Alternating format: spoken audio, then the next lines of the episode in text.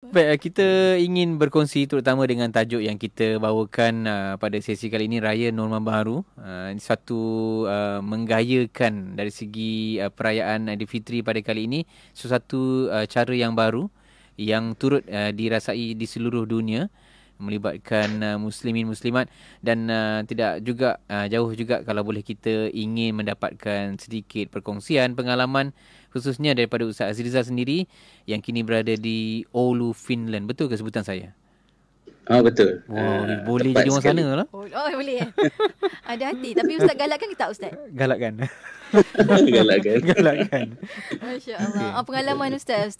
Untuk tahunnya agak berbeza, Ustaz. Daripada tahun-tahun sebelum ni. Ustaz dah 4 tahun kat sana, kan? Yes.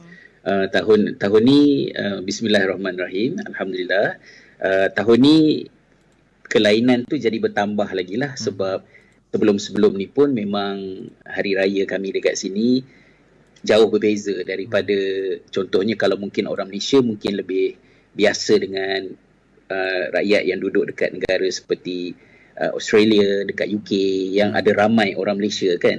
Tapi kalau dekat Oulu, Finland ni memang kamilah satu-satunya keluarga Melayu Muslim dekat sini. Ya Allah, ya. Jadi memang daripada awal lagi dah bertahun-tahun dah di sini. Tak adalah orang kata suasana hari raya tu sangat, cuma pergi semayang raya, jumpa dengan kawan beberapa orang, balik rumah nak tengok sarkis kat TV pun tak ada. Macam dulu kan. Cuma tahun ni jadi lebih luar biasa. Terasa jugalah sunyi dia sebab dah lama dah tak pergi ke masjid kan, solat Jumaat tak ada. Dan sedih juga sebab dari semasa ke semasa imam hantar mesej melalui WhatsApp kepada komuniti minta bantuan derma sebab bila tak ada solat Jumaat nak bayar sewa masjid tak ada duit kan. Jadi benda tu kita terasa. Dan bila sampai kepada hari raya ni macam tu lah, masih lagi berada di rumah. Cuma daripada satu sudut yang lain ada juga sisi positif dia. Sama juga macam pengalaman orang lain juga. Kita banyak luangkan masa dengan keluarga, anak-anak, solat tarawih sama-sama.